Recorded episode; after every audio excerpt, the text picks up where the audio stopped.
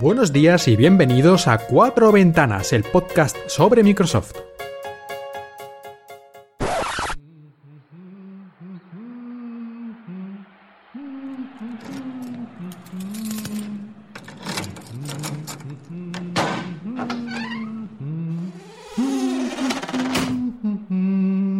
¡Mengat!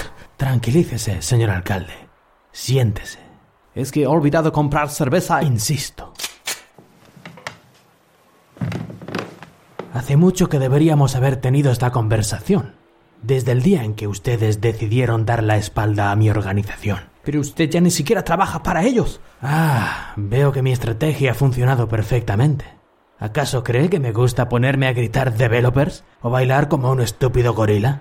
Todo era parte del plan. Nadie se toma en serio a un palurdo millonario dueño de un equipo de baloncesto.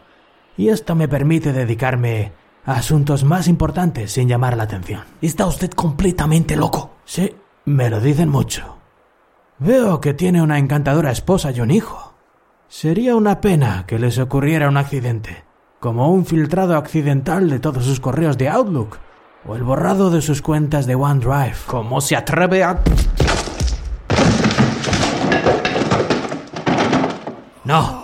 ¿Cómo se atrevieron ustedes a pasarse Linux? Eso no podía durar. Usted lo sabía. Y el día ha llegado.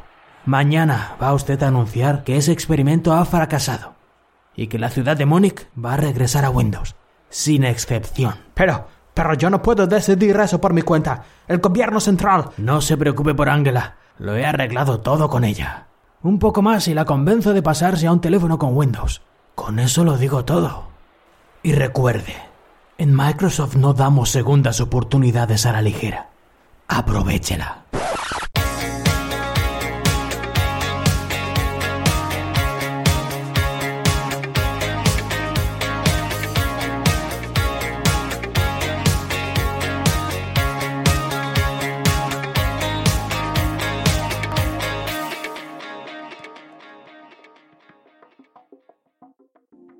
Buenos días y bienvenidos un mes más a Cuatro Ventanas, tu podcast sobre Microsoft. Tras mis vacaciones por España, por fin estamos de nuevo aquí en Shanghai y tenemos la oportunidad de grabar un episodio más de Cuatro Ventanas. Y empezamos como hacemos cada dos o tres episodios con los resultados económicos de Microsoft, que esta vez voy a ser muy breve, no voy a dar prácticamente números.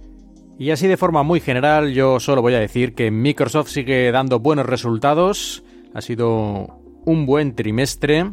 Continúan avanzando en lo que es toda la parte de la nube y especialmente con el lanzamiento de Microsoft Teams, que compite sobre todo con Slack para la comunicación entre equipos de trabajadores, que ha sido además añadido a Office 365, pues toda esta parte de la nube todavía ha tenido un empujón extra. Y por otra parte, como venimos viendo en los últimos años, la parte de computación, sobre todo para el público general sigue dando unos resultados ya, en fin, no tan importantes como antaño, aunque ni mucho menos pierden dinero, ¿no? De manera general en este apartado. Especialmente si no tenemos en cuenta la parte de telefonía, que ya sabemos que es un agujero negro debido a los gastos que supuso su práctica desmantelación. Me llama bastante la atención los ingresos por Surface, por productos de la gama Surface, ya que aunque se ha producido un pequeño bajón respecto al año anterior, hay que tener en cuenta que no se han lanzado todavía ni la Surface Pro 5 ni el Surface Book 2. Así que casi, bueno, más de un año en realidad sin sacar nuevos productos de estas dos gamas principales y, hemos mantenido los ingresos. Eso la verdad es que no está nada mal. Y en cuanto a Xbox, también han bajado un poquito los ingresos, aunque es normal debido al menor precio de la consola, pero han aumentado los beneficios bastante en lo que es todo el aspecto digital de Xbox Live, que aumentan los usuarios activos hasta 55 millones, es decir, un incremento del 15%. Y dicho esto, vámonos directamente a Windows, que como ya sabemos, dentro de poco más de un mes, no se sabe el día exacto, pero tiene que ser en el mes de abril, nos llegará la próxima gran actualización, la actualización de los creadores, la Creators Update. Y a medida que se acerca, vamos conociendo más pequeños detalles sobre lo que va a incluir esta actualización. Y por ejemplo, en el Microsoft Edge, el navegador que lleva incluido Windows, con esta Creators Update nos van a llegar varias mejoras. Por ejemplo, las pestañas de navegador ahora tendrán unas pequeñas imágenes, con lo cual poniendo el ratón encima de ellas podremos ver el contenido de cada una de las pantallas sin tener que abrirla. También tendremos un botón especial para poder agrupar varias pestañas y más tarde revisarlas. Esto ya lo comentamos en varios episodios anteriores, pero ahora ya se van concretando y es seguro ya que estas mejoras van a ser incluidas en esta actualización.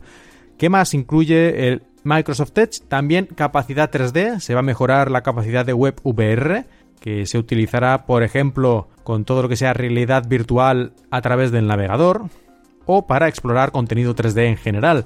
Los libros, como ya dijimos, Microsoft Edge incluye un apartado ahora de ebooks, de libros electrónicos, donde podemos gestionar y comprar estos libros desde la propia Windows Store, desde la tienda de Windows, y leerlos en el Microsoft Edge en cualquiera de nuestros equipos con Windows. Además, con esta nueva versión de Edge se incluye un API, una aplicación de programación para que cualquier desarrollador pueda integrar pagos mediante la Microsoft Wallet, la cartera de dinero que incluye Windows en la que podemos incluir ahí nuestras tarjetas de crédito, o más bien podremos incluir nuestras tarjetas de crédito para pagar de una manera centralizada en el sistema. Pues esto también podrán hacerlo, incluirlo en sus aplicaciones, en sus webs, cualquier desarrollador que lo desee. Además, también se van a mejorar las extensiones del navegador, que permitirá más funciones de forma que podremos ver extensiones más variadas y con usos diferentes de los que hemos podido ver hasta ahora y esperemos que también un número mayor de extensiones se vayan creando para Microsoft Edge. Se producen también en esta actualización aniversario mejoras en el núcleo de Microsoft Edge para hacerlo más rápido y más seguro, como siempre. Luego esto si se va a notar en la práctica o no, habrá que verlo, naturalmente. Y otra mejora que llega a la actualización aniversario y de la cual hasta ahora solo habíamos tenido más bien rumores, pero ahora sí que se puede encontrar ya incluso en la versión preliminar de Windows Insiders, es el control de instalación de aplicaciones. Y esta nueva opción que tenemos en Windows nos permite elegir si en un sistema, en, o más bien en una cuenta de usuario, solo podemos instalar aplicaciones de la tienda de Windows. Esta sería la opción más restrictiva y al mismo tiempo más segura, por lo cual sería recomendable en realidad para la mayor parte de la gente. Luego tendríamos otra opción, que es permitir instalar aplicaciones que no sean de la tienda, pero advertirnos antes de hacerlo. Es decir, cada vez que intentamos ejecutar un .exe, el típico ejecutable de Windows, por ejemplo, para iniciar o instalar una aplicación, Windows nos avisará con una caja de diálogo diciendo que esta aplicación no es de la tienda de Windows, podría ser insegura y que lo mejor más fácil, más fiable es instalar siempre aplicaciones de la tienda de Windows. Esto sería la segunda opción. Y la tercera opción es la de toda la vida, es decir, podemos instalar de cualquier fuente, tanto de la tienda de Windows como aplicaciones externas sin ningún tipo de aviso por parte del sistema cuando intentemos instalar un .exe. Así pues, ya sabéis, si estáis a cargo del ordenador de alguna persona que no tiene mucha idea de estos temas, yo recomendaría cuando tengamos la actualización activar esta opción de solo permitir aplicaciones de la tienda, por lo que pueda pasar. Siempre será mucho más seguro y mucho menos probable que esta persona por casualidad o por desconocimiento o por error instale alguna cosa que no debería. En principio esta opción no estará activada por defecto, si lo he entendido correctamente, creo que es así, por lo tanto, no debéis preocuparos los que no queráis esta posibilidad, esta limitación. No debería cambiar nada a no ser que tú lo quieras y lo cambies manualmente. Aunque yo creo que en un futuro, no sé cuándo ocurrirá, pero en algún momento del futuro esto permitir solo aplicaciones de la tienda o por lo menos la opción de permitir pero avisar si vas a instalar una aplicación que no es de la tienda, yo creo que por lo menos esta segunda opción alguna vez en el futuro será la opción por defecto. Pero de momento todavía no, de momento la opción por defecto es permitir instalar de cualquier fuente. Y otro cambio más que nos llega con la actualización es una de las cosas que más quejas y más protestas han provocado en los últimos meses sobre Windows 10 y es ese pequeño problemilla de que cuando se quería instalar una actualización importante en Windows y eso requería el reinicio del sistema, prácticamente nos obligaba a hacerlo y a personas, a más de una persona le ocurrió que estaba trabajando y de repente se reiniciaba el sistema o había dejado a su equipo procesando algún tipo de trabajo, haciendo alguna cosa y cuando volvía se daba cuenta que el equipo se había reiniciado por sí solo y había perdido el trabajo o simplemente no había terminado la tarea que le había asignado, con una consiguiente pérdida de tiempo o incluso en algún caso de dinero. Pues Microsoft, aunque muchos no lo crean, escucha a la gente y aunque sea un poquito con retraso, creo yo, ahora ya esto va a cambiar y nos va a permitir de manera bastante más fácil retrasar las actualizaciones. Cuando una actualización requiera reinicio, un reinicio del sistema, tendremos un botón, aparte del el típico de reiniciar ahora y elegir el momento, que son los que teníamos hasta ahora. Ahora tendremos un tercer botón que es como descansar, snooze en inglés. En español no sé exactamente cómo lo van a llamar, pero es uno de retrasar la actualización. En principio parece ser que son tres días. A los tres días nos volverá a recordar que hay una actualización pendiente y que hay que reiniciar si no lo hemos hecho antes, naturalmente. Parece ser que esto lo podríamos hacer indefinidamente, es decir, cada tres días pulsar este botón de retrasar la actualización hasta el infinito. A mí me extraña, francamente, que sea así, pero eso es lo que han dicho. Y también relacionado con esto han aumentado las horas que podemos asignar como de trabajo. En el apartado de actualizaciones, en la configuración de opciones, hay un apartado que es para elegir las horas activas las horas en que se supone nosotros podemos estar trabajando con el equipo y no queremos que se reinicie ni nos haga cosas raras. Hasta ahora nos permitía elegir hasta 12 horas al día en las que eran marcadas como horas activas. Y eso realmente a veces no era suficiente porque bueno, no es que no quiere decir que tú estés 12 horas al día trabajando, pero básicamente yo no creo que nadie quiera que el equipo se le reinicie en cualquier momento en el que lo estés utilizando. Y claro, una persona lo puede estar utilizando, pongamos desde las 8 de la mañana hasta las 12 de la noche. No quiere decir todo el rato, pero en cualquiera, en cualquier momento entre estas dos horas no es extraño que alguien pueda estar utilizando su PC. Si tiene que hacer alguna tarea de mantenimiento, pues que lo haga, digamos, cuando tú estás durmiendo.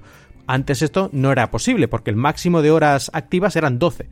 Ahora lo han aumentado ya hasta 18 con lo cual prácticamente eh, lo más probable es que las horas inactivas, las horas en las que se pueda el equipo reiniciar o hacer tareas de mantenimiento por sí mismo, sean las que tú estés durmiendo. Así que yo creo que esto es bastante más realista que antes.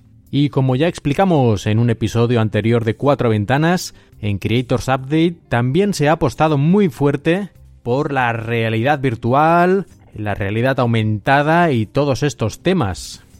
Desde la plataforma de Windows Holographic a incluso aplicaciones tan míticas como son el Microsoft Paint, que se ha actualizado con esta actualización aniversario, se está dando realmente mucho impulso a todo este tema. Y hablando del Windows Holographic, a pocas semanas ya de lanzamiento se le ha cambiado el nombre y de manera oficial a partir de ahora esta plataforma para creación de contenidos en 3D y aplicarlo sobre todo a lo que es la realidad aumentada y la realidad virtual ha cambiado el nombre y ahora lo conocemos como Windows Mixed Reality, realidad mixta, pero a pesar del cambio del nombre sigue siendo lo mismo.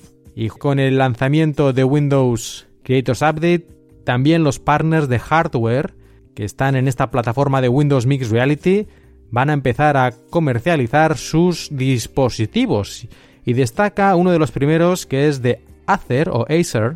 La empresa taiwanesa tiene un casco de realidad virtual, uno de los primeros que forma parte de esta primera oleada de Windows Mixed Reality y este casco de realidad virtual, que además tiene unas características técnicas bastante importantes, como una resolución para cada ojo de 1440 x 1440 píxeles, que no está mal, sobre todo teniendo en cuenta el precio, que parece ser será relativamente barato para este tipo de dispositivos. Bueno, pues esta resolución de pantalla, una frecuencia de refresco de 90 Hz, lo cual es el mínimo adecuado para la realidad virtual, para que no nos dé dolor de cabeza, y además, como es el caso en toda esta familia de Windows Mixed Reality, todos estos dispositivos que han desarrollado estas empresas apoyadas por Microsoft, tiene sensores en el propio casco para saber en qué lugar del espacio está nuestra cabeza, por lo que no necesitamos unos sensores externos o algún tipo de cacharro puesto por la habitación para que el software sepa exactamente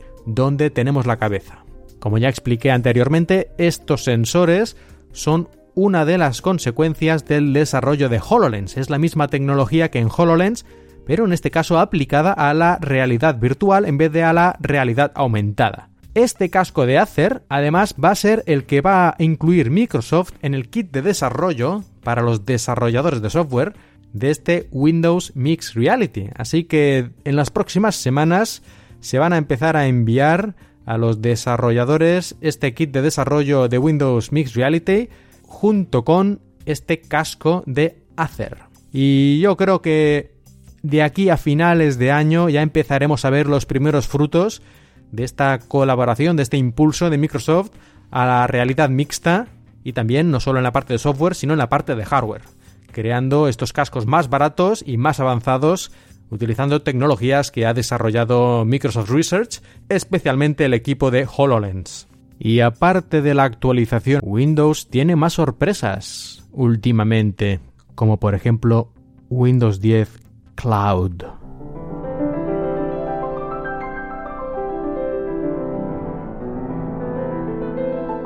Y no estamos hablando del famoso personaje de Final Fantasy VII, sino de una versión especial de Windows 10.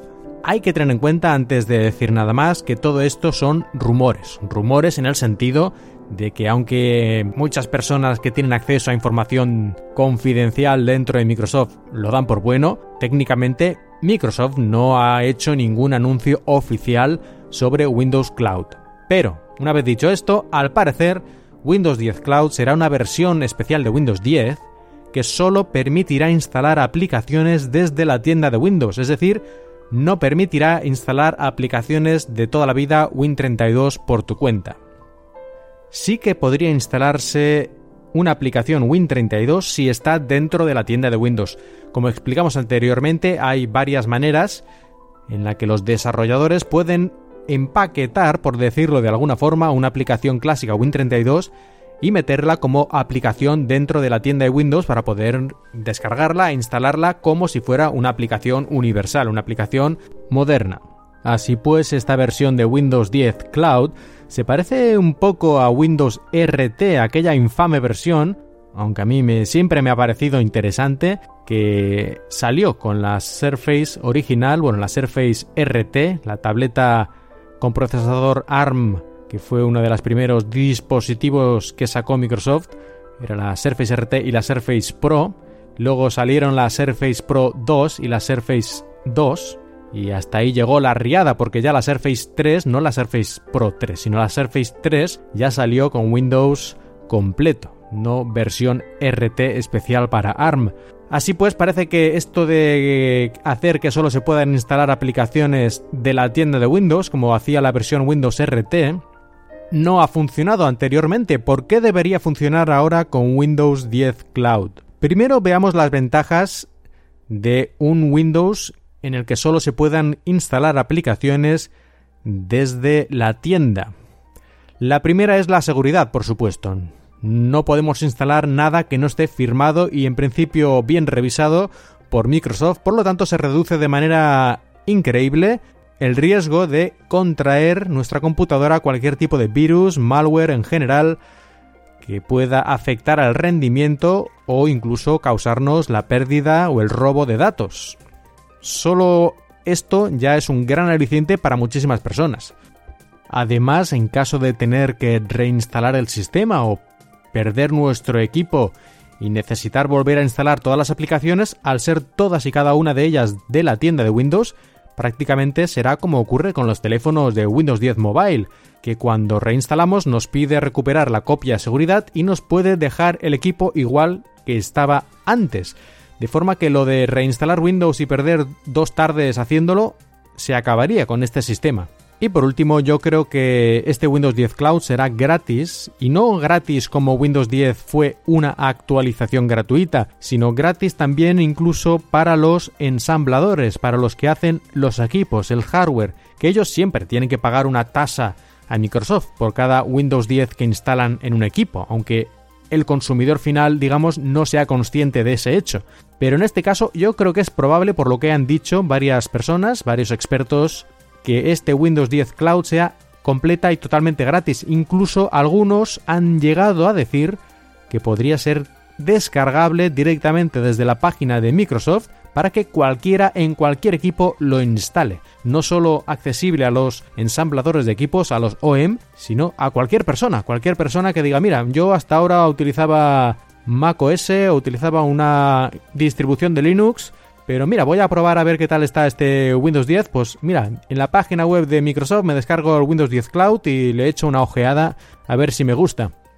Eso la verdad es que estaría muy bien y no creo que Microsoft perdiera dinero con eso, ni mucho menos. Y sería una manera mucho más fácil de que personas que ni se lo plantean probaran Windows 10 o países en desarrollo tuvieran un acceso mucho más fácil a sistemas operativos actualizados y no estuvieran todavía, como ocurre en muchos casos, con Windows XP, señores. Pero volviendo a Windows RT, comparándolo con este Windows 10 Cloud, ¿por qué donde Windows RT falló puede ser que ahora triunfe este Windows Cloud? Yo creo que uno de los principales problemas que tuvo Windows RT era el propio problema de Windows 8. Y es que para muchos, yo no me incluiría seguramente, pero para muchos Windows 8 era feo, era extraño, era difícil de entender, por todo el cambio del interfaz de usuario que trajo después del superclásico Windows 7. Y ahora eso ya no ocurriría. Windows 10 ya encontró un equilibrio entre lo nuevo y lo viejo bastante ajustado y además lo han ido ajustando varias veces yo creo que a estas alturas de la actualización de los creadores ya está bastante pulido, siempre se va mejorando, por supuesto, pero yo creo que la mayoría de la gente está satisfecha en este contexto del interface de usuario que tiene ahora Windows 10. Así que uno de los principales problemas que tuvo Windows RT, Windows 8 RT, ya no lo tenemos. Por otra parte, ahora, según algunos rumores, como he dicho antes, parece que sí tendremos acceso a aplicaciones Win32 a través de la tienda de Windows, sí, pero aplicaciones Win32, es decir, que es probable que podamos tener, por ejemplo, el Office completo y no el Office Mobile o el Office universal, que está muy bien, pero no tiene todas y cada una de las cosas que tiene el Office completo, y muchas otras aplicaciones pero de manera más segura y controlada y sin que afecte al rendimiento poniendo un montón de basura, de, archivos inútiles dentro de nuestro sistema y que sean muy difíciles de eliminar o llenando el registro de Windows de llaves y de datos que ahí se quedan hasta el fin de los tiempos. Amén. Y también uno de los problemas que tuvo Windows RT precisamente fue que funcionaba solo en ARM, en procesadores ARM con lo cual los equipos también estaban limitados hasta cierto punto en potencia, porque los procesadores ARM, sobre todo de esa época, pues estaban bien, pero estaban todavía bastante por detrás de los procesadores Intel. En cambio ahora, este Windows 10 Cloud podrá estar en cualquier equipo. Podrá estar en un equipo con ARM, gracias a la tecnología que permite ejecutar aplicaciones Win32 en ARM, o directamente en equipos con procesadores que puedan ejecutar Win32, eh, procesadores Intel o AMD, por ejemplo. Así que digamos que este Windows 10 Cloud puede estar en prácticamente cualquier equipo sin limitaciones de hardware y simplemente se trata de elegir el equipo que requiera este tipo de sistema operativo un poco más limitado. ¿Y dónde puede ser esto? Pues seguramente yo creo que muchas personas, entre comillas, normales, como dice Emilcar, los civiles, yo creo que les vendría muy bien este tipo de equipos en el que pueden meter la pata bastante menos. Pero en todo caso, yo creo que el lugar del mercado donde esto puede tener bastante éxito es el mismo en el que está intentando entrar desde hace años Google con sus Chromebook, que precisamente los Chromebook son, son ordenadores, computadoras con un sistema operativo de Google, un sistema operativo muy limitado que prácticamente solo permite ejecutar aplicaciones web a través del navegador Google Chrome e instalar algunas de las extensiones que este navegador tiene. Y casi todo se guarda en la nube. Si ocurre cualquier desgracia, pues digamos que tiramos el Chromebook a la basura, nos compramos otro, ponemos nuestra clave de usuario y volvemos al mismo lugar donde estábamos antes sin haber perdido nada de datos y todas las aplicaciones instaladas de la misma forma. Y esto yo creo que es lo mismo que se podrá hacer con Windows 10 Cloud. Y esto va muy bien donde en la escuela y en ciertas empresas. Muchas escuelas han tenido interés en los Chromebook precisamente por eso, porque es difícil ponerles malware dentro y es muy fácil gestionarlos y cuando uno tiene un problema de hardware pues se reinstala en un momento y lo tienes todo listo para usar otra vez. Y muchas empresas, yo creo que la mayor parte de los trabajadores podrían utilizar estos equipos porque en realidad para el trabajo que hacen no necesitan nada más, ni más entre comillas, libertad, libertad para cagarla. No, no necesitan eso. Así que yo sí que creo que en estos mercados donde los Chromebook han estado ahí haciendo varias entradas, ahí justamente donde entra también Windows 10 Cloud. Ya veremos qué nos depara el futuro, ya veremos si Microsoft realmente hace una presentación de esto oficialmente. Parece que es prácticamente seguro, pero hasta que no lo digan, mm, no lo han dicho y no está oficialmente anunciado. Pero bueno, yo, creo que sí, ¿eh? yo creo que sí va a salir el Windows 10 Cloud. Cuando esto tampoco se sabe, pero yo creo que este año tiene que ser. Prácticamente seguro. No veo una razón para retrasarlo mucho. Si estáis escuchando todo lo que he dicho y pensáis que, ay Dios mío, que nos van a obligar a solo utilizar aplicaciones de la tienda, yo creo que lo he dejado claro, pero lo vuelvo a repetir, que no, que esto será una versión de Windows seguramente en equipos más baratos y dedicados a empresas y a educación y a ese tipo de sectores, y tú, cuando vayas a la tienda, pues cómprate un equipo que no tenga Windows 10 Cloud, compra un equipo que tenga Windows 10 Home o Pro profesional y ya está. ¿eh? No hay que preocuparse por esto. Y los que sí quieran, seguramente además podrán ahorrarse un poco de dinero al comprar un equipo con esta versión de Windows. Que aparte de lo de la tienda de Windows y algunos otros pequeños detalles, es Windows 10 completo con todo su potencial. Y además, si Apple puede decir que el iPad Pro es una computadora y también está súper limitada, incluyendo que solo se pueden descargar cosas de la tienda de Apple, yo creo que podemos decir sin ningún miedo a equivocarnos que un equipo con Windows 10 Cloud es un equipo, una computadora con todas las de la ley. Y desde el Mobile World Congress de Barcelona, o Mobile World Congress de Barcelona, nos llegan también algunas noticias relacionadas con Windows, en este caso de hardware. Y es que varias compañías han presentado equipos que corren alguna versión de Windows. Y no los voy a mencionar todos, pero por ejemplo tenemos aquí el Lenovo Yoga 720.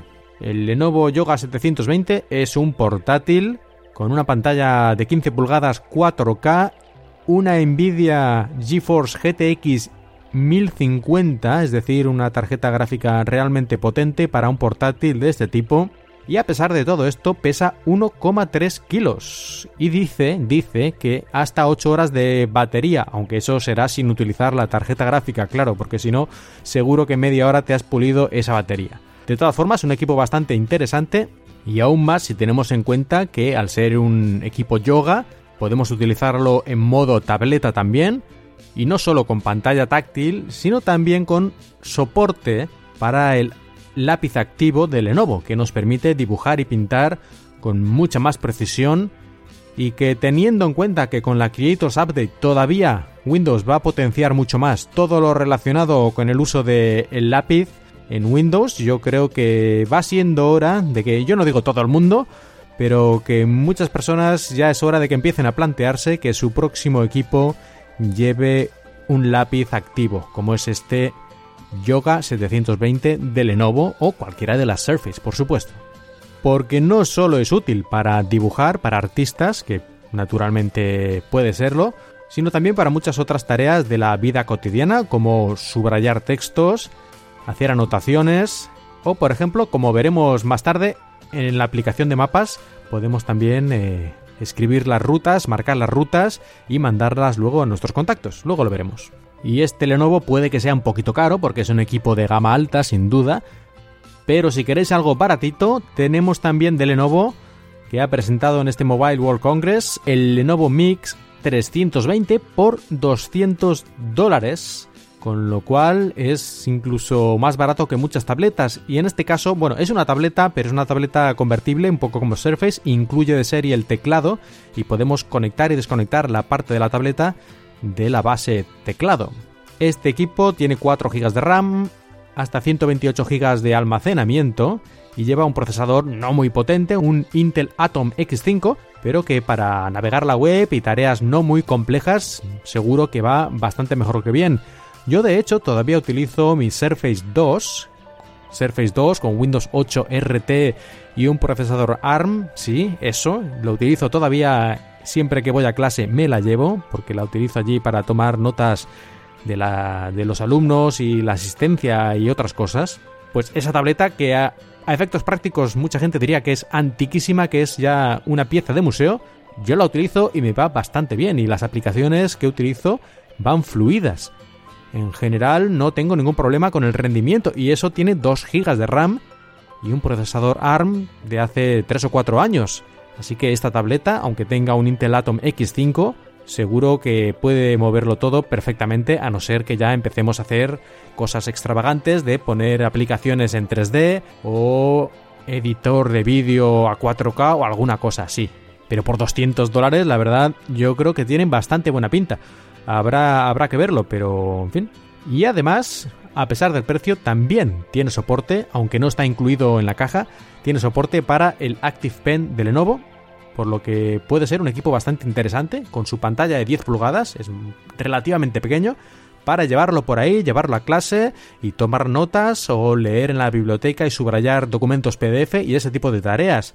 Así que bueno, estos dos Lenovo, uno ya de gama alta, este convertible Lenovo 720 y mucho más barato, seguramente 4 o 5 veces más barato, no me extrañaría, por 200 dólares, el Mix 320 con unas capacidades menores, pero al fin y al cabo similares, ¿no? Podemos tomar notas, podemos leer, podemos escribir y además aún más portátil al ser más pequeñito. Y ya que estamos con el Mobile World Congress, solo quisiera mencionar algo sobre Nokia, que allí mostró su nuevo Nokia 3310, un reboot, un remake, como quieras llamarlo, de su clásico Nokia del mismo nombre, 3310. El problema es que este terminal no creo yo que tenga ningún futuro, porque para tener un terminal barato ya existen muchos terminales de ese tipo aún más baratos, que solo los coges, por ejemplo, si vas ahí de excursión al campo y no te quieres llevar tu teléfono de 1000 euros por si se te cae por un pedregal, pues te llevas un teléfono de estos de casi de usar y tirar, casi, ¿eh? eso no hay que hacerlo, que hay que conservar esta tierra que tenemos. Y es que por mucho que Nokia se siga llamando Nokia, yo creo que está claro para todos los que estamos un poco metidos en estos temas que esto no es más que un esqueleto muerto viviente. Porque toda la parte, todos los ingenieros, o prácticamente todos, y el personal que formaba Nokia se fue a Microsoft y luego Microsoft los envió a su casa. Bueno, eso es cierto, pero la cuestión es que Nokia como tal yo creo que no existe. Por mucho que se siga llamando Nokia, este teléfono lo habrá diseñado un ingeniero en Foxconn o en Hong High Precision, si lo prefieres llamar así, ahí en China o en Taiwán o donde tú quieras, y poco más. No lo sé, ¿eh? a lo mejor no, pero a mí no me extrañaría que esto fuera un producto subcontratado donde le ponen el nombre, el nombre de Nokia para que la gente que en la tienda lo vea ya, uy, la marca que usted conoce y le sea mucho más fácil comprarlo que si pusiera ahí, pues no sé, teléfono Panda. Pero bueno, Nokia que en paz descanse. Si queréis escuchar un análisis un poquito más profundo sobre este Nokia 3310, os recomiendo que escuchéis el episodio de Perspectiva el podcast hermano en la red de Milcar FM sobre estrategias empresariales, que espero que muchos de vosotros lo estéis escuchando ya, aunque como me entere que le habéis hecho una reseña a él y a mí no, os va a caer un iTunes en la cabeza. De hecho, a David Isasi, el presentador de Perspectiva, lo llamamos Mr. iTunes, precisamente porque cada día tiene un montón de reseñas. Mientras que en los demás podcasts de la red en general los podemos contar, estas reseñas las podemos contar con los dedos de la mano. Bueno, pues como decía en el episodio 52 de Perspectiva, ahí habla un poco, unos minutos, sobre este Nokia 3310 y el esqueleto inhumano de Nokia. Y ya que estamos hablando de teléfonos, vamos a Windows 10 Mobile. Sabemos todos que Windows 10 Mobile en este momento está, digamos, en pausa. Yo no voy a decir que esté muerto, porque no está muerto ni mucho menos. Y de hecho, hace dos días recibí la última actualización de la versión beta del sistema operativo. Estoy en el programa Insider. y hace un par de días recibí la última actualización y la semana anterior o dos semanas antes otra, es decir, muerto poco. Sigue avanzando al mismo ritmo prácticamente que la versión de escritorio. Algunas cositas un poquito más lentas porque es obvio que hay más prioridad para la versión que utilizan, creo que son ya más de 300 millones de personas, que la versión mobile que la utilizan bastantes menos. Eso es una realidad innegable. Pero en general sigue avanzando sin detenerse. Pues Windows 10 Mobile, a pesar de eso, a pesar de que hasta que no haya equipos que utilicen ya la tecnología de Windows 10 en ARM y puedan utilizarse cuando estén conectados al Continuum, como si fueran Windows 10 completo, todo el mundo espera que esto va a salir, si no este año, el que viene, incluso podría ser parte de la sorpresa de el Surface Phone o lo que al final nos saque Microsoft, si es que saca algo en este campo de los dispositivos más móviles. Pero sea como sea, mientras llega ese momento, todavía tenemos algunos equipos con el Windows Phone Mobile, digamos, normal, estándar, el que hemos tenido hasta ahora. Y es que el Alcatel Pro llega a Europa en junio. Este equipo con Windows 10 Mobile, con un Snapdragon 820, 4 GB de RAM, etcétera, etcétera. Bueno, los detalles tampoco voy a entrar mucho, pero es un equipo de gama más o menos alta y que tiene bastante buena pinta. Y este equipo salió unos meses atrás en Estados Unidos y ahora dentro de un par de meses más, en junio, principios de junio parece ser, llegará a Europa. La única pega es que será un poquito caro, por lo menos el precio que han dicho hasta ahora, muy barato, muy barato no es, pero los que queráis un equipo con Windows 10 Mobile que sea de gama alta, solo tenéis de momento, yo diría, dos opciones razonables. El HP Elite X3 que es aún más caro y está enfocado todavía más al mundo empresarial, y este Alcatel Pro versión, porque hay una, hay una versión del mismo teléfono que es con Android, pero esta con Windows Phone llegará en pocos meses, pues sería un poquito más barato que el HP. En todo caso, en fin, no son no es que tengamos un montón de opciones, francamente, en estos momentos, pero ya llegarán tiempos mejores. Y si no, si queréis seguir con Windows 10 Mobile, pero no queréis gastaros un pastizal, porque a lo mejor eso, el año que viene o a finales de este sacan algo mucho mejor, ya con la nueva tecnología Snapdragon 835, capacidad de utilizar aplicaciones Win32 y etcétera, etcétera, etcétera, pues de momento os podéis comprar, si lo necesitáis, un simple Lumia 650, que ahora está por menos de 100 euros y quieras que no, es un equipo, dispositivo, un teléfono que no es nada feo, la verdad, y que funciona bastante bien para lo que es esa gama de teléfonos, francamente. Tampoco le puedes pedir peras al olmo, pero si tienes un poquito de paciencia y el WhatsApp en vez de cargarte en un segundo carga en dos y medio, pues yo creo que es un teléfono que para ir tirando no está nada mal y ese precio es casi un robo, francamente. Teléfonos Android de 100 euros, lo normal es que quieras pegarte un tiro si los utilizas más de 5 minutos y no es el caso en absoluto de este Lumia 650. Y después de Windows 10 Mobile, esta breve incursión en el campo de los teléfonos móviles con Microsoft, vamos a los juegos, vamos a la Xbox. Y en esta ocasión vamos con Xbox mucho más en serio que nunca. ¿Por qué? Porque por fin tengo una Xbox. Sí, como anuncié en Twitter, me compré mi estancia en España una Xbox One S junto con media docena de juegos. Naturalmente, todos juegos ya a precio de derribo o casi 15-20 euros. Por lo que, por una cantidad de dinero bastante razonable, me he hecho ya una buena selección de videojuegos que me van a durar, según mis cálculos, por lo menos un año entero, porque yo tampoco puedo jugar 5 horas al día como algún adolescente seguro que hace. Así que estos juegos me van a durar bastante. Me pasé ya el primer juego, porque yo además los pienso jugar de uno en uno, porque es, si no me hago un lío. Yo, yo no sé si es la edad o es que los juegos ahora tienen demasiados botones. Esto ya no es la Nintendo NES con un saltar y correr. Aquí hay bastante más complicación y si intento jugar dos juegos al mismo tiempo, o sea, no al mismo tiempo simultáneamente, sino que en la misma época, en la misma temporada voy saltando de un juego al otro, yo me lío cuál es el botón del mapa y cuál es el botón de saltar y cuál es el botón de disparar. Y así que como tampoco hay ninguna razón y cuando lees un libro, normalmente, por lo menos en mi caso, yo siempre he leído un libro y cuando lo termino me leo otro, pues tampoco es algo tan absurdo. Bueno, sea como sea, de momento muy contento con esta Xbox One S y los juegos que me he comprado. Me he comprado, bueno, no es que sea muy interesante esto, pero ya que estoy lo digo, me compré el Doom, el Doom de 2016, que la verdad es que, bueno, me lo terminé el otro día y me ha encantado. Una, una historia bien contada y una acción muy bien llevada. La verdad es que yo había visto las críticas y eran buenas o muy buenas, pero me ha sorprendido gratamente, aunque por otro lado me ha parecido muy similar al Doom 3. Yo es que jugué a la versión de PlayStation 3 en la PlayStation de mi hermano, por eso lo recuerdo.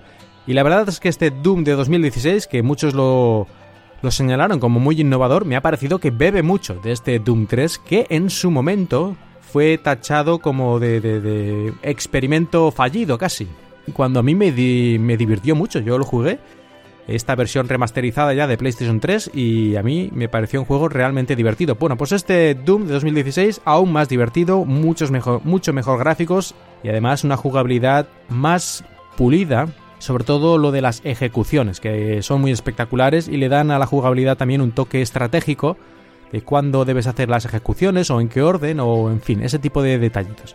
En todo caso, un juego que recomiendo este Doom de 2016 para Xbox One o cualquier otra plataforma, incluyendo el PC.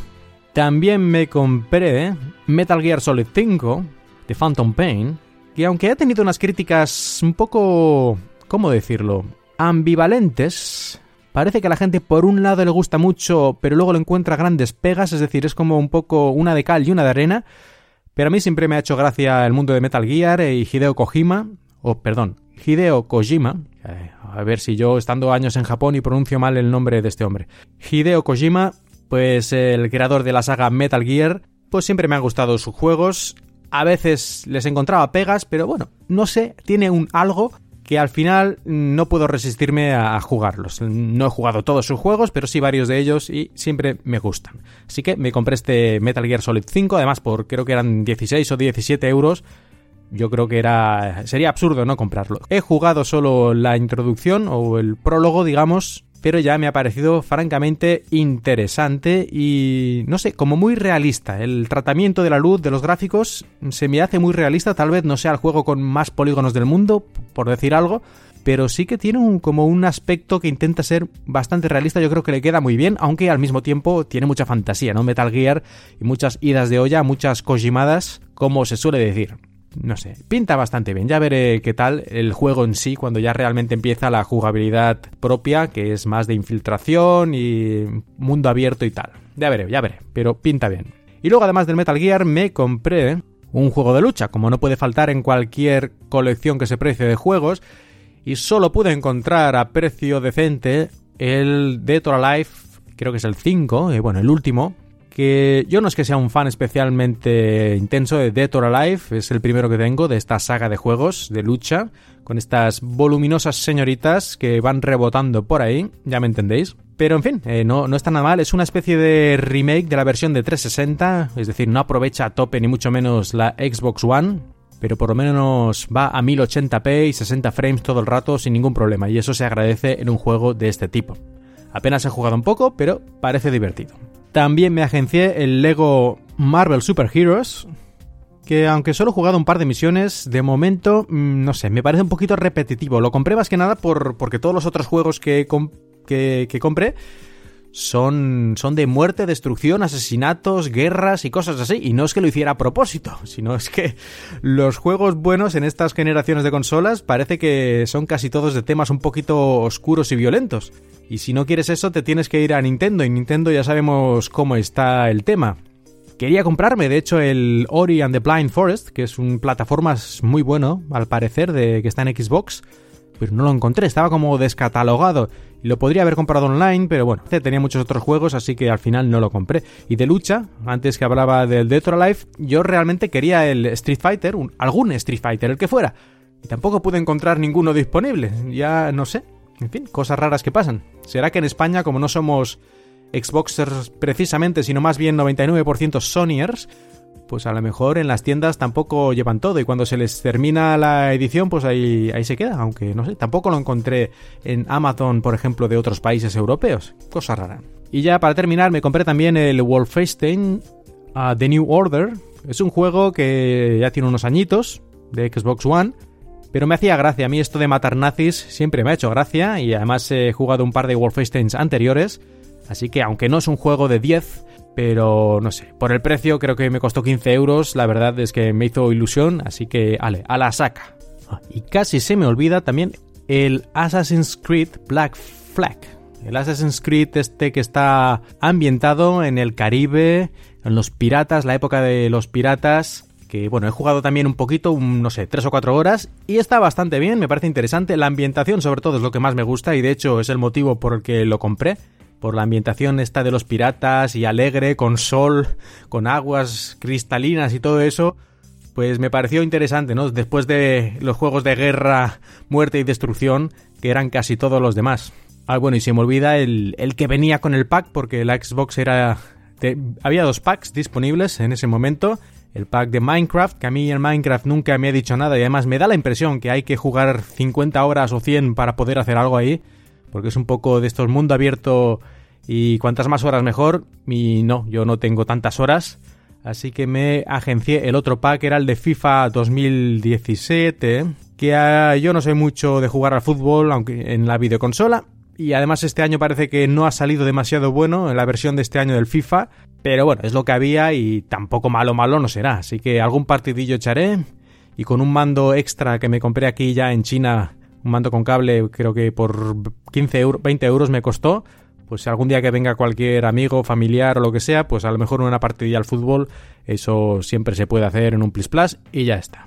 Así pues, cuando llegué de España con la consola, la conecté a mi tele Sony, también recientemente comprada con soporte para HDR y todas estas cosas, 4K, etcétera, etcétera.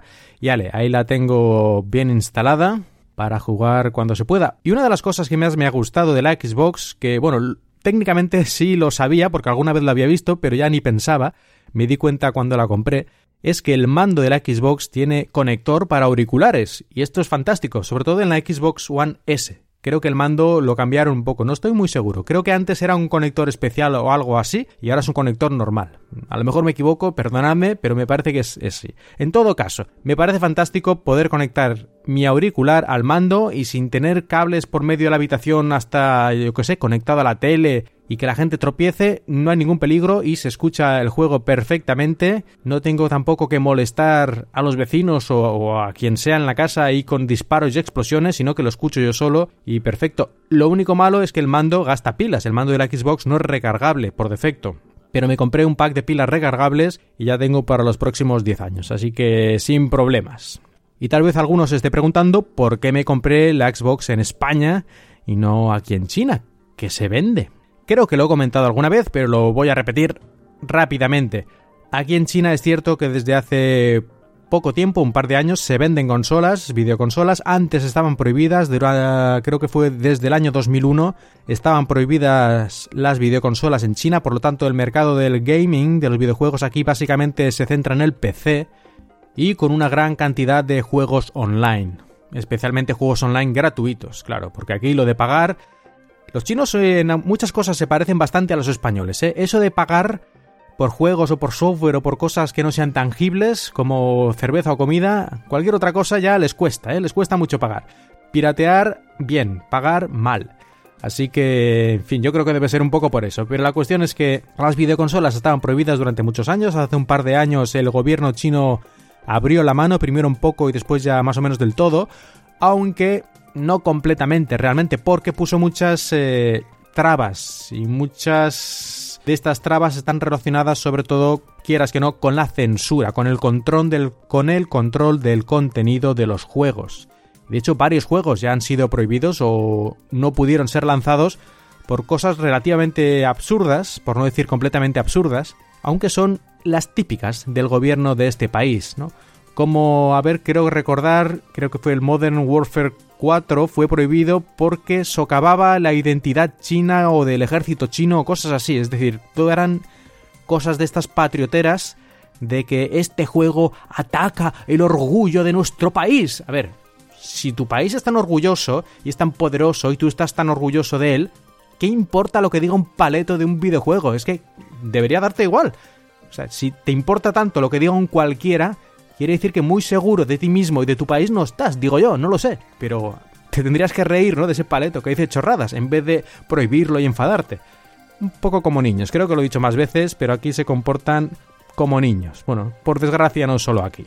Y ahora que tenemos al señor Trump, creo que les va a ganar la partida, en este sentido. En todo caso, que ya me estoy saliendo del tema como suele ocurrir, no compré la consola aquí, primero, por esas limitaciones, porque las consolas, todas las Xbox y PlayStation 4 no tienen bloqueo regional en ningún lugar del mundo, excepto en China. Las versiones lanzadas en China son especiales para este país y solo pueden utilizar juegos lanzados oficialmente en China. Ninguno del extranjero funciona. Y además creo que al revés tampoco, es decir, un juego lanzado en China tampoco funcionaría en una consola de otro país. Esto no estoy completamente seguro, pero me parece que es así. Y si no recuerdo mal, a no ser que lo hayan cambiado después, por lo menos en el lanzamiento era así, solo se podía configurar la consola en idioma chino. Ni siquiera podías ponerla en inglés, cosa que en otros países puedes configurar la consola en 33 idiomas o los que sean, en fin, que no es ningún problema. Pues aquí no, era todo limitaciones, la mayoría de ellas absurdas. Y el precio encima era igual o más caro, y eso que están fabricadas en China, es completamente ridículo. Así que todo pegas y precio igual o más alto, pues me lo compré en España, por supuesto. Y además eh, con el descuento del IVA al ser residente en el extranjero. Pero incluso sin eso, me lo hubiera comprado igual en España solo por poder jugar a un montón de juegos que aquí no están disponibles y seguramente muchos de ellos no lo estarán nunca. Y también, tal vez algunos estaréis pensando, ¿y qué hacen los videojugadores chinos? Pues yo no creo que haya un gran mercado para videoconsolas en China precisamente por todas estas trabas absurdas. Te compras un PC y juegas a lo que quieras. Legal o ilegalmente, pirata o normal, pero básicamente a lo que quieras. Entonces, ¿para qué limitarte comprándote una consola? Es que es bastante tonto, pero en fin, alguien las compra, algo venden, pero mucho, mucho yo creo que no puede ser. Y además, a poco que seas un poco listo, lo que haces es comprarte una videoconsola de importación, que técnicamente es ilegal, pero bueno, como todo, ¿no? Ya me dirás tú. Sobre todo videoconsolas de Hong Kong, que está ahí al lado, y estas son normales, por decirlo de alguna forma, y las puedes utilizar sin problemas. Y dejamos de hablar de mí y de mi Xbox One S, pero seguimos hablando de Xbox porque el otro día se produjo un anuncio, un lanzamiento de un servicio, por lo menos la versión preliminar, todavía el servicio no ha sido lanzado oficialmente, que se llama Xbox Game Pass. ¿Y qué es esto del Xbox Game Pass? Pues es un servicio de suscripción a juegos. Es como el Netflix de los juegos. Yo creo que ya todos conocéis lo que es Netflix, un servicio de ver películas de tarifa plana Tú te suscribes, cada mes pagas una cantidad de dinero y tienen un listado de películas y series muy, muy grande y tú eliges las que quieras y las ves cuando quieras y ya está, tú siempre pagas lo mismo cada mes. Pues este Xbox Game Pass es básicamente lo mismo. Tú pagas 10 dólares al mes y tienes acceso, dicen que será a unos 100 juegos. Y podrás ir jugando uno, los que tú quieras, cuando quieras y sin ningún problema, siempre que continúes pagando esta suscripción, claro. De momento ha sido lanzada, pero una versión solo, digamos, para probar y limitado a algunos usuarios en una versión alfa o beta. Y creo que solo hay 23 juegos, la mayoría de los cuales son que Microsoft tiene los derechos o cosas así, o que ya han sido lanzados como juegos en el Xbox Live, estos que incluyen cada mes. Y yo supongo que esto lo han hecho porque ya tienen lo de los derechos apañado y es muy fácil utilizar estos juegos para probar el servicio. Para no tener que calentarse la cabeza con lo de los derechos de los juegos, sino ahora están probando la parte técnica.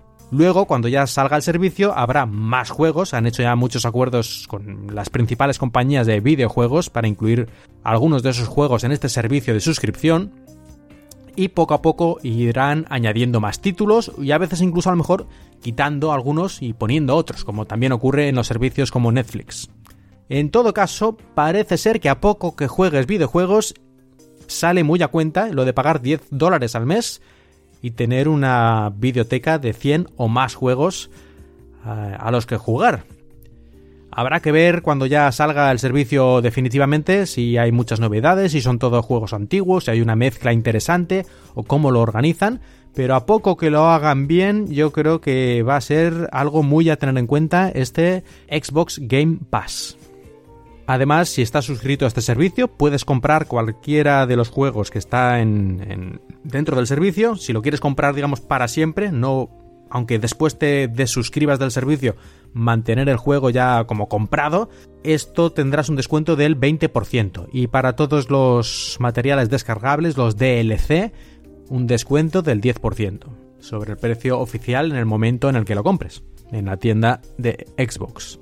Si no me equivoco, esto es la primera vez que se hace, por lo menos hasta gran escala, un servicio de, de juegos de este tipo, de suscripción, y yo le auguro un buen futuro porque al igual que los servicios de suscripción en vídeo y en música se han llevado la mayor parte del mercado, es decir, cada vez la gente compra menos música independientemente, o sea, para comprar realmente y tenerlo tú, y películas también cada vez se compran menos y más gente se suscribe a Netflix o similares, pues yo creo que en juegos a medio plazo va a pasar lo mismo. Y yo casi estoy seguro que ahora es Xbox, pero a lo mejor en el E3 PlayStation anunciará algo similar. No me extrañaría nada porque es algo, digamos, lógico, teniendo en cuenta la evolución en otros medios y la evolución en los videojuegos también. Y llegamos al apartado de noticias variadas y curiosidades. Y empezamos hablando de HoloLens, la niña bonita de Microsoft, o por lo menos para mí lo es. Y es que hay una noticia curiosa.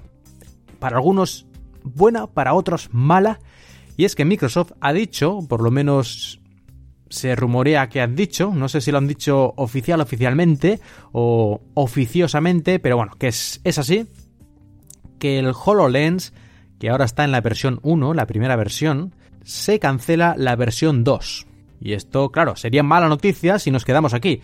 ¿Cómo? ¿Que HoloLens ya no va a avanzar más? ¿Se cancela la versión 2? Se cancela la versión 2 porque pasan directamente a la versión 3. Es decir, saldrá la versión 3 un poco más tarde de lo que hubiera sido la versión 2, pero más pronto de lo que originalmente era la 3. Es decir, al eliminar la 2 pueden adelantar un poco la 3. Y esto suena un poco extraño, pero seguramente, esto es teoría mía, pero la versión 2 no tenía las suficientes mejoras, por ejemplo, del campo de visión o de reducción de peso o aumento de batería, para que fuera un cambio radical, un cambio realmente notable en el dispositivo. Y habrán dicho, pues para hacer eso, y que sea solo un poquito mejor, ellos ya tienen su roadmap, su plan para la versión 2, lo que tiene que poder hacer esa versión 2, y la versión 3, lo que tiene que poder hacer esa versión 3, y habrán visto que no les vale la pena utilizar recursos en la versión 2, sino saltar directamente a la 3, que será realmente ya el, digamos, no, hombre, definitivo no, porque siempre se va a seguir mejorando, pero sí que sería un salto muy grande respecto a la primera versión, una reducción de precio muy importante y una mejora técnica general muy notable, y que incluso podría permitir la venta ya al público de forma más general que ahora. A mí en principio me parece una noticia buena, ya que tampoco parece que hay mucha presión por parte de otras empresas de sacar dispositivos similares reales, no de estos que hay vaporware o que parece que sí van a sacar algo pero nunca lo sacan. Digo cosas reales, de momento no hay noticias de ningún competidor, así que si van a sacar una versión de HoloLens, digamos, mucho mejor, aunque sea un poquito más tarde, a mí me parece buena noticia. Además, en este tipo de nuevas tecnologías, a veces ocurre que sacas una tecnología demasiado pronto, no acaba de estar pulida del todo, la gente la prueba, ah, no le acaba de convencer y la descarta ya y a lo mejor ya tienes que esperar 10 o 20 años para que la gente olvide esa mala sensación, esa mala experiencia que tuvo y vuelva a intentar un producto similar. Así que yo creo que más vale esta vez hacerlo bien desde el principio y no sacar cosas a medio cocinar. Porque una cosa es el mundo empresarial que pueden aceptar fallos o pequeños eh, problemas o que no tenga todas las capacidades porque ellos lo quieren para una cosa muy concreta y si les funciona para eso ya está bien. Pero el público general, cuando compra un dispositivo de este tipo eh, quiere que funcione todo y que sea multiuso y que le sirva para muchas cosas. Y no acepta tan fácilmente pequeños fallos o problemas que pueda tener por culpa de que la tecnología no ha llegado al punto que permite hacerlo mejor. Pues HoloLens versión 3, aquí te estamos esperando con la cartera repleta de billetes. Bueno, en realidad medio vacía, pero ya se llenará. Sobre todo si vais mandando los óvulos al PayPal de donaciones. la noticia breve siguiente tiene que ver con Linux. Y es que la ciudad de Múnich, Múnich, Múnich. Para, para, para, para, ¿cómo has dicho? No, no, no. Se dice München. München. A ver, repítemelo. München. Un poco más de U. München. München. Oh, qué manía hay con cambiar el, el nombre de las ciudades. Ni Múnich, ni Múnich, ni Múnich. München. La de incultos que hay por el mundo. Ah, anda, venga, sigue. Gracias, Natán, presentador de Swiss Spain aquí en Emilcar FM. Y resuelta esta duda, solo nos queda saber si se dice ketchup o ketchup. Ketchup, ketchup, ketchup, ketchup, ketchup, eh, ke- ke- ke- Oh, esto ya es demasiado. Bueno, pues ¿qué pasa con esta ciudad alemana? Hace unos años, aproximadamente 10 años, la ciudad decidió pasar todas sus computadoras, o prácticamente todas, todo lo que es a nivel municipal, del ayuntamiento y todos los servicios públicos, pasarlo a Linux. Tras 10 años de prueba, experimento, por decirlo de alguna forma, han decidido volver otra vez a Windows. Esto parece que va a ocurrir antes del 2020, va a completarse esta transición. Y los motivos parece ser que muchos usuarios, incluso después de muchos años utilizando Linux, no acababan, bueno, una distribución de Linux más concretamente que habían hecho ellos, que habían personalizado para uso en la ciudad, pues muchos usuarios todavía no estaban contentos, tenían muchos problemas, no acababan de acostumbrarse y sobre todo cada vez que la ciudad necesitaba un software especial para hacer alguna tarea, prácticamente siempre tenían que crearlo desde cero con un coste mucho mayor, en vez de utilizar software, digamos, comercial que en principio les resultaría mucho más barato que crearlo. La verdad es que aunque podáis pensar lo contrario, a mí esta noticia no me alegra especialmente, ya que yo siempre he pensado que los gobiernos, las ciudades, en general todo lo público debería utilizar software libre, por definición. No podemos dejar que todo el sistema público esté en manos de una empresa privada, porque al final si utilizas un software propietario, un sistema operativo cerrado, quieras que no, estás en manos de una empresa privada. A nivel particular yo creo que esto tiene más ventajas que problemas para la mayor parte de nosotros, pero a nivel ya de servicios públicos, del gobierno, yo creo que esto tiene ya más pegas que beneficios. Entonces, ¿qué ha ocurrido en esta ciudad alemana? Yo creo, sin conocer a fondo el caso, por supuesto, y a lo mejor estoy diciendo una tontería, pero para eso tenemos un podcast, ¿no? Para decir tonterías. Yo creo que el problema es que se ha hecho a una escala demasiado pequeña. Este tipo de iniciativas de software libre la mayor parte de las veces se hacen a nivel municipal o a lo mejor en España comunidades autónomas y a mí me parece ridículo. El sistema operativo es el mismo que se puede utilizar en Alemania, se puede utilizar en España. Luego ya las aplicaciones habrá que traducirlas, algunas a lo mejor tendrán que ser exclusivas de un lugar por motivos administrativos o lo que sea, pero la mayor parte del trabajo debería ser la misma, la base es la misma, así que qué tontería es esta de ir cada ciudad haciendo su distribución de Linux. Lo lógico es hacer un Linux como mínimo a nivel nacional, una distribución que luego ya podrán adaptar ya con pequeñas aplicaciones extra en cada lugar, o aún mejor un sistema operativo a nivel europeo. Y los gastos serían muchísimo menores, porque se repartirían entre toda Europa la mayor parte de los gastos que son comunes. Luego ya cada estado o cada ciudad haría sus aplicaciones específicas si así se necesita, que en muchos casos creo yo también se podrían utilizar aplicaciones base iguales y añadir pequeñas ampliaciones. En mi opinión, el software libre en todo lo público es una cosa tan obvia que no admite prácticamente discusión. Luego ya los expertos tendrán seguro cada uno sus opiniones, pero para mí no hay duda. Y esto me recuerda a otro problema que estamos teniendo, y es el dinero, el dinero electrónico.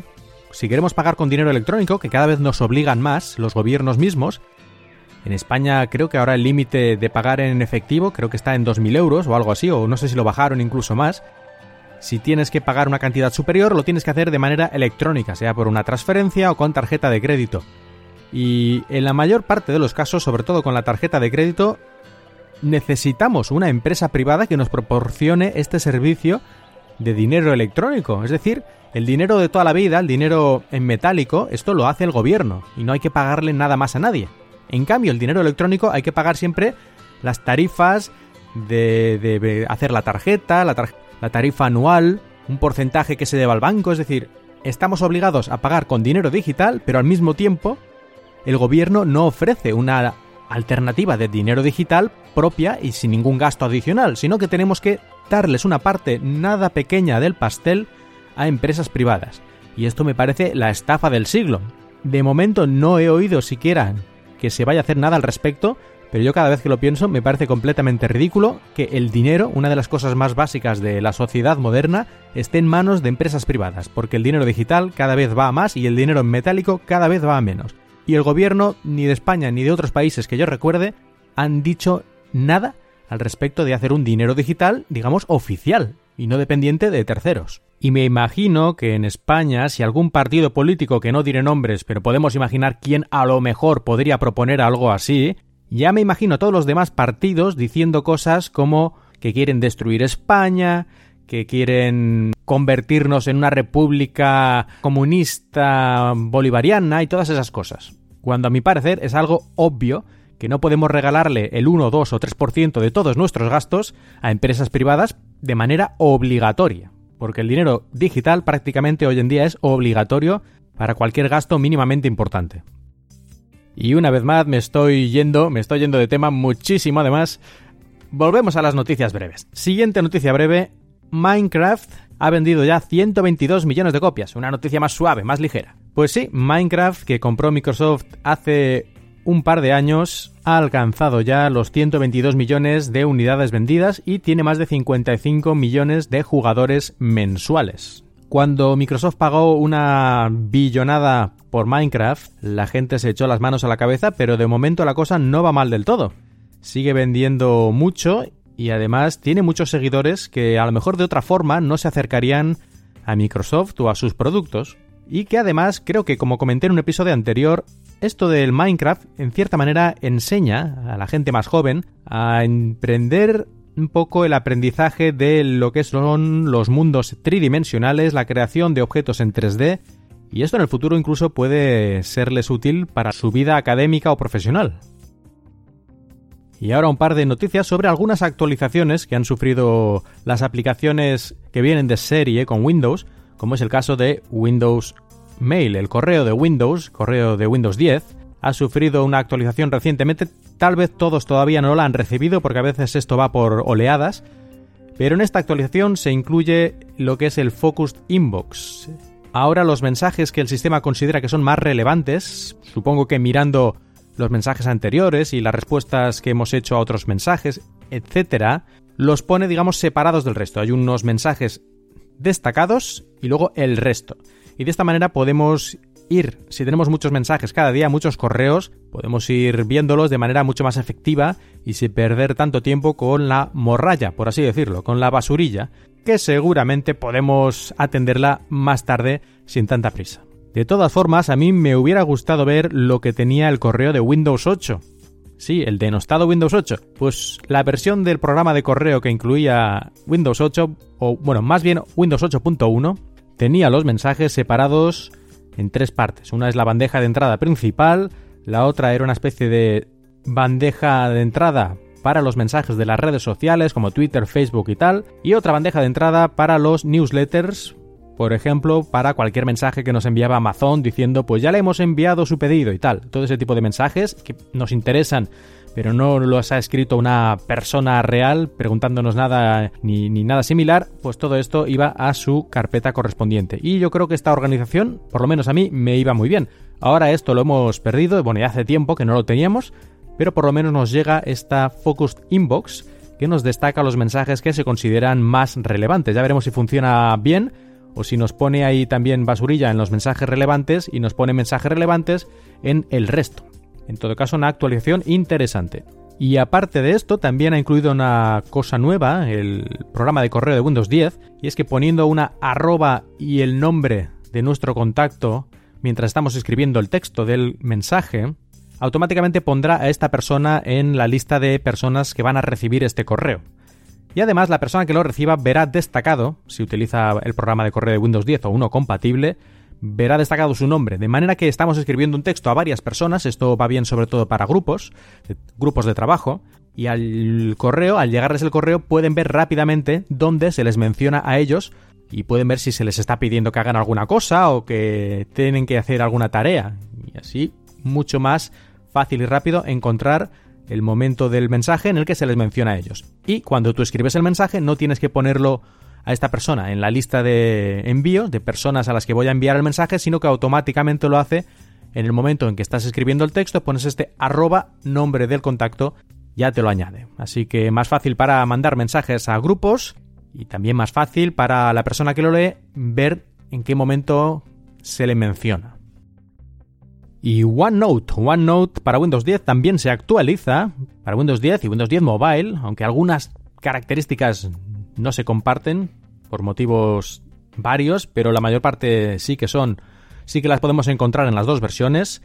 OneNote se actualiza con bastantes novedades. Por ejemplo, ahora podemos una sección, una de estas pestañas de sección, podemos protegerla con contraseña para que si queremos ver los mensajes, las notas en esa sección, tendremos que poner una contraseña extra, aparte de la que tengamos en nuestro teléfono o en nuestro PC para, entrar en el PC, pues aparte de eso, otra contraseña extra para ver esa sección.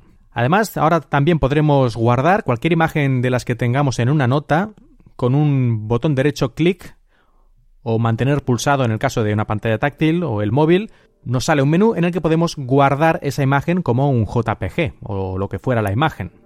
Hay algunas mejoras más, pero bueno, yo creo que estas son las más relevantes. Proteger por contraseña y guardar imágenes que estén en las notas. OneNote de todas formas se sigue actualizando siempre, es una aplicación que está mejorando continuamente y si no la utilizáis y tenéis necesidad de escribir notas, yo creo que vale la pena probarla. Emilcar últimamente también está muy volcado con OneNote y está haciendo incluso algunos pequeños tutoriales en Focus, su podcast especial de pago que tiene con videotutoriales por 3,99 al mes, creo. Bueno, la verdad es que no sé por qué le estoy haciendo propaganda, si, si yo con esto no gano nada. Pero bueno, en todo caso, Emilcar, incluso en su podcast, Emilcar Daily, muchas veces habla de OneNote y teniendo en cuenta lo fanático que es Emilcar de la productividad, debe ser por una buena razón. Y llegamos a la sección de consejos y recomendaciones. Aunque os acabo de recomendar OneNote, así que estas secciones la verdad es que tampoco son muy estancas. Pero vamos a ver, un pequeño consejo. Los que utilizáis OneNote precisamente, Muchas veces si utilizáis lenguajes variados, utilizáis a veces el inglés, a veces el español, a veces el chino, el japonés, lo que sea, el francés, el alemán, en fin, utilizáis diferentes teclados para escribir en diferentes idiomas, muchas veces OneNote nos marca todo, todo el mensaje como que tiene faltas de ortografía, porque está comprobando la ortografía en un idioma cuando lo hemos escrito con otro. A veces ocurre, no siempre, pero a veces se confunde por algún motivo y nos lo marca todo en rojo. Esto es bastante molesto y de momento lo que podemos hacer, una de las características que ha salido nuevas eh, hace poco en OneNote es que podemos desconectar el comprobador, este comprobador ortográfico automático, ya no nos marcará todo en rojo. Yo creo que se debería poder elegir el idioma, pero me parece que no se puede en este momento. Así que desconectamos estas subrayado rojo. En OneNote vamos a configuración, a la sección de opciones y allí al final prácticamente tenemos lo de ocultar errores de ortografía. Si lo activamos, no veremos más estos subrayados rojos de los errores ortográficos. Y si lo desactivamos, como está por defecto, pues sí que nos marcará todo lo que OneNote considere errores ortográficos. Bueno, pues este pequeño consejo. Y otro consejo está relacionado con Windows Maps, los mapas de Windows, que también se están actualizando bastante en el último año y hace unas pocas actualizaciones incluyeron la tinta de Windows, el Windows Ink, la posibilidad de escribir con el stylus, con el lápiz, con el bolígrafo digital encima de nuestros mapas. ¿Y qué podemos hacer con esto?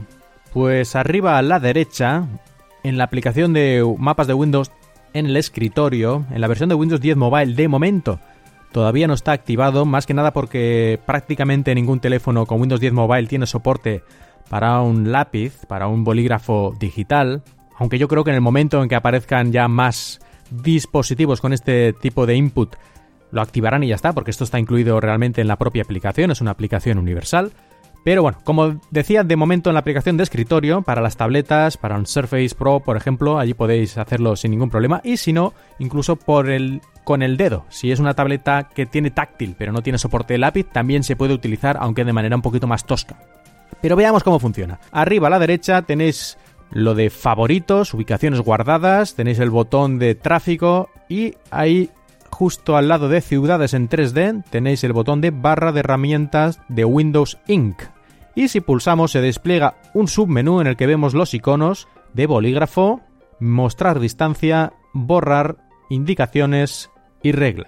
Y a la derecha el último es escritura táctil. Este es el que debemos activar primero si queremos utilizarlo con el dedo, en una pantalla táctil sin el bolígrafo. Pero veamos, la primera opción es la de bolígrafos. Podemos elegir varios colores y el tamaño del grosor. Nos permite dibujar encima del mapa, dibujar directamente encima del mapa. Bueno, antes he dicho que el botón de la derecha es para utilizar con la pantalla táctil, también si queremos dibujar con el ratón, porque al fin y al cabo el input con el dedo y el ratón en Windows se considera prácticamente lo mismo. Así que si queréis hacerlo con el ratón, también debéis activar el botón de escritura táctil primero. Y después podemos dibujar encima del mapa, marcar cosas, marcar ubicaciones. También tenemos la opción de mostrar distancias y podemos hacer un dibujo marcando, por ejemplo, las calles por las que vamos a ir.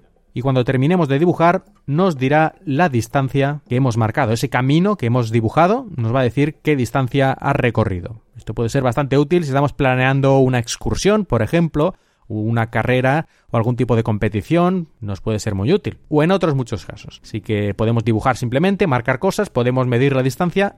Tenemos el botón de borrar porque si queremos borrar todo lo que hemos dibujado. Y tenemos el botón de indicaciones con el cual podemos marcar una línea desde un punto hasta otro y nos va a decir cómo ir desde el punto de inicio de la línea hasta el punto final. Aquí parece que da igual el camino que hagamos con la línea, solo marca el principio y el final, pero bueno, es una manera rápida de poder saber cómo ir de un lugar al otro sin tener que decirle pues primero un punto, luego el otro punto, luego decir cómo ir de un punto al otro. Si no hacemos una raya, ya nos dice de aquí a aquí puedes ir en coche o en transporte público de esta manera.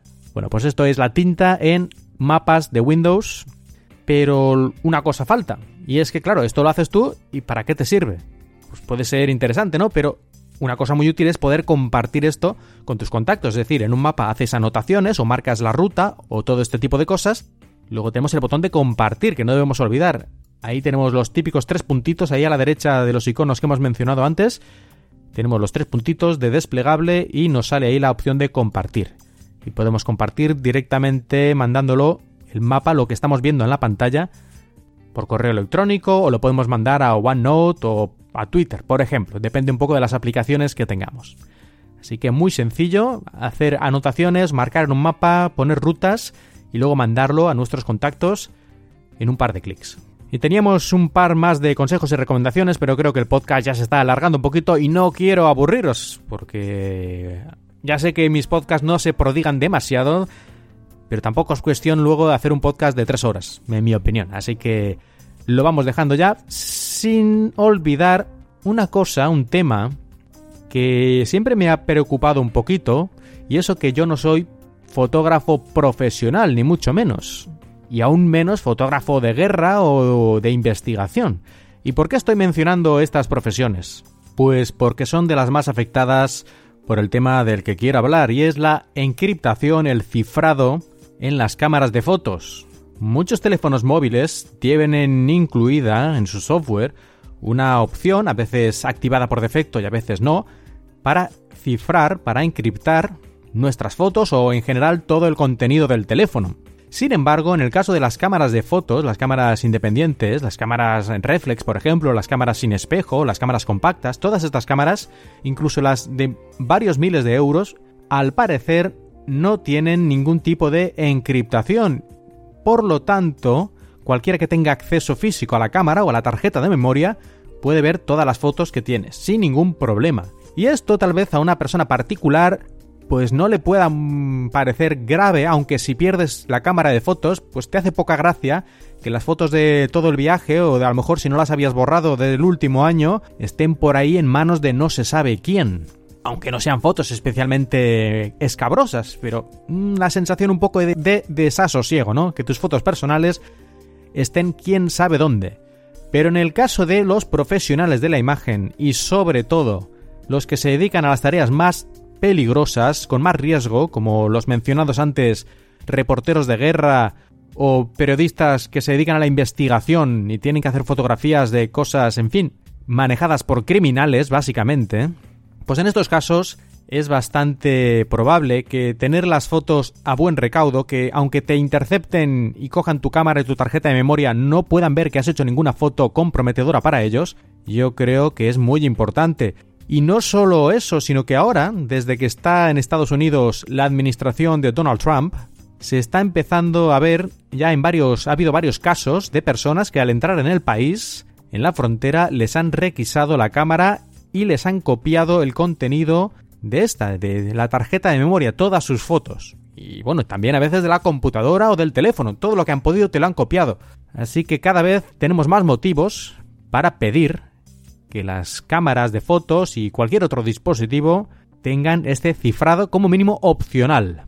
Y de hecho, hace unos meses, en el mes de diciembre, más de 150 creadores de películas y fotógrafos profesionales hicieron una especie de carta abierta pidiendo a los fabricantes de cámaras que se tomaran más en serio todo el tema del cifrado, porque en ocasiones incluso la vida puede ir en que alguien vea que has hecho unas fotografías que no deberías haber hecho. Así que no es un tema baladí. Los fotógrafos y los periodistas en general son una parte importante de lo que mantiene los estados de derecho, aunque a veces haya gente que esto no lo vea. Y también es cierto que muchos de los periodistas y periódicos y todo este entramado también tienen sus propios intereses. Pero ahí está. Siempre hay un balance entre los diversos poderes y también hay muchos casos de periodistas y fotógrafos que van por su cuenta investigando y descubriendo cosas que hay gente que no quiere que se vea. Y esto solo puede ser positivo, en mi opinión.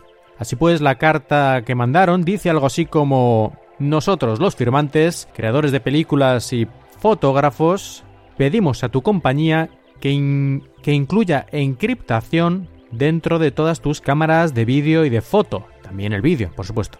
Estas características, que actualmente no se encuentran en ninguna de las cámaras comerciales que hay en el mercado, son necesarias para proteger nuestra seguridad y también la de nuestras fuentes y los sujetos relacionados en todo el mundo.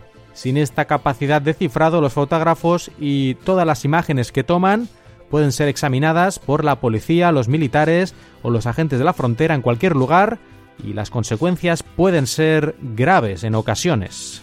Trabajamos en algunos de los lugares más peligrosos del mundo, con gran asiduidad intentando cubrir todas las cabronadas, voy a utilizar esta palabra, aunque sea un poco fea, que hacen algunos, lo cubrimos en interés de la justicia. En ocasiones incontables, los creadores de películas y los periodistas y los fotógrafos han visto cómo su material, todas las fotos y vídeos que habían tomado, han sido requisados por gobiernos autoritarios y criminales en muchas partes del mundo. Bueno, la carta continúa, no voy a continuar leyendo. Aquí hace mención a muchos otros temas, incluyendo relacionados con los mensajerías como WhatsApp, y Message, FaceTime y otros que sí tienen cifrado. Y en fin, abajo, al final de la carta tenemos la lista de todos estos fotógrafos y creadores que apoyan este manifiesto, por llamarlo, por llamarlo de alguna forma.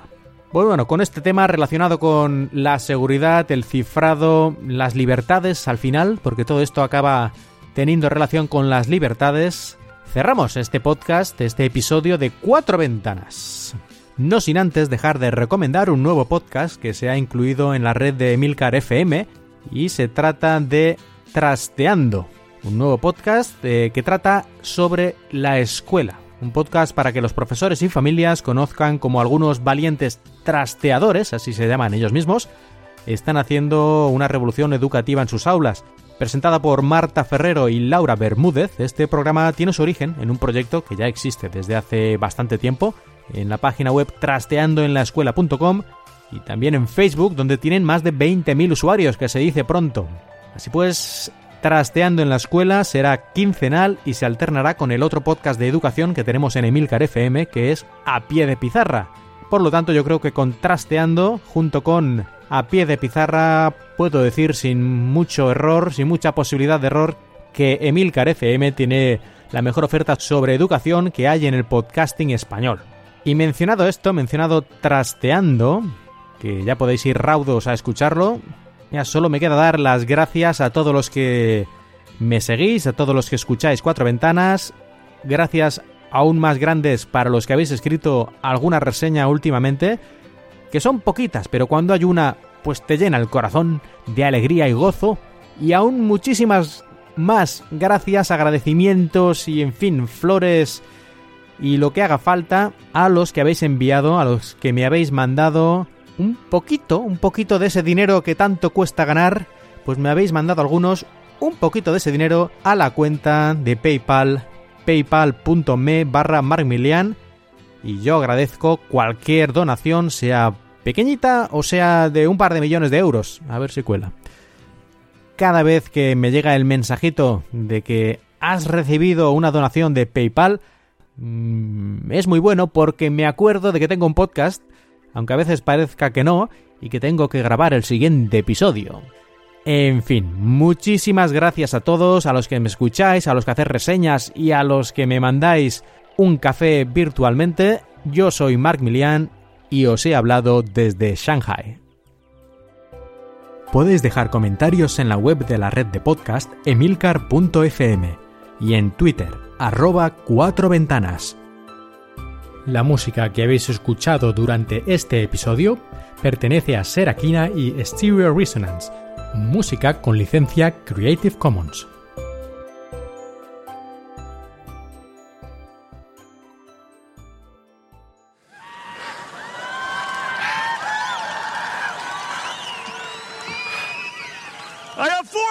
For you. I love this company. Yeah!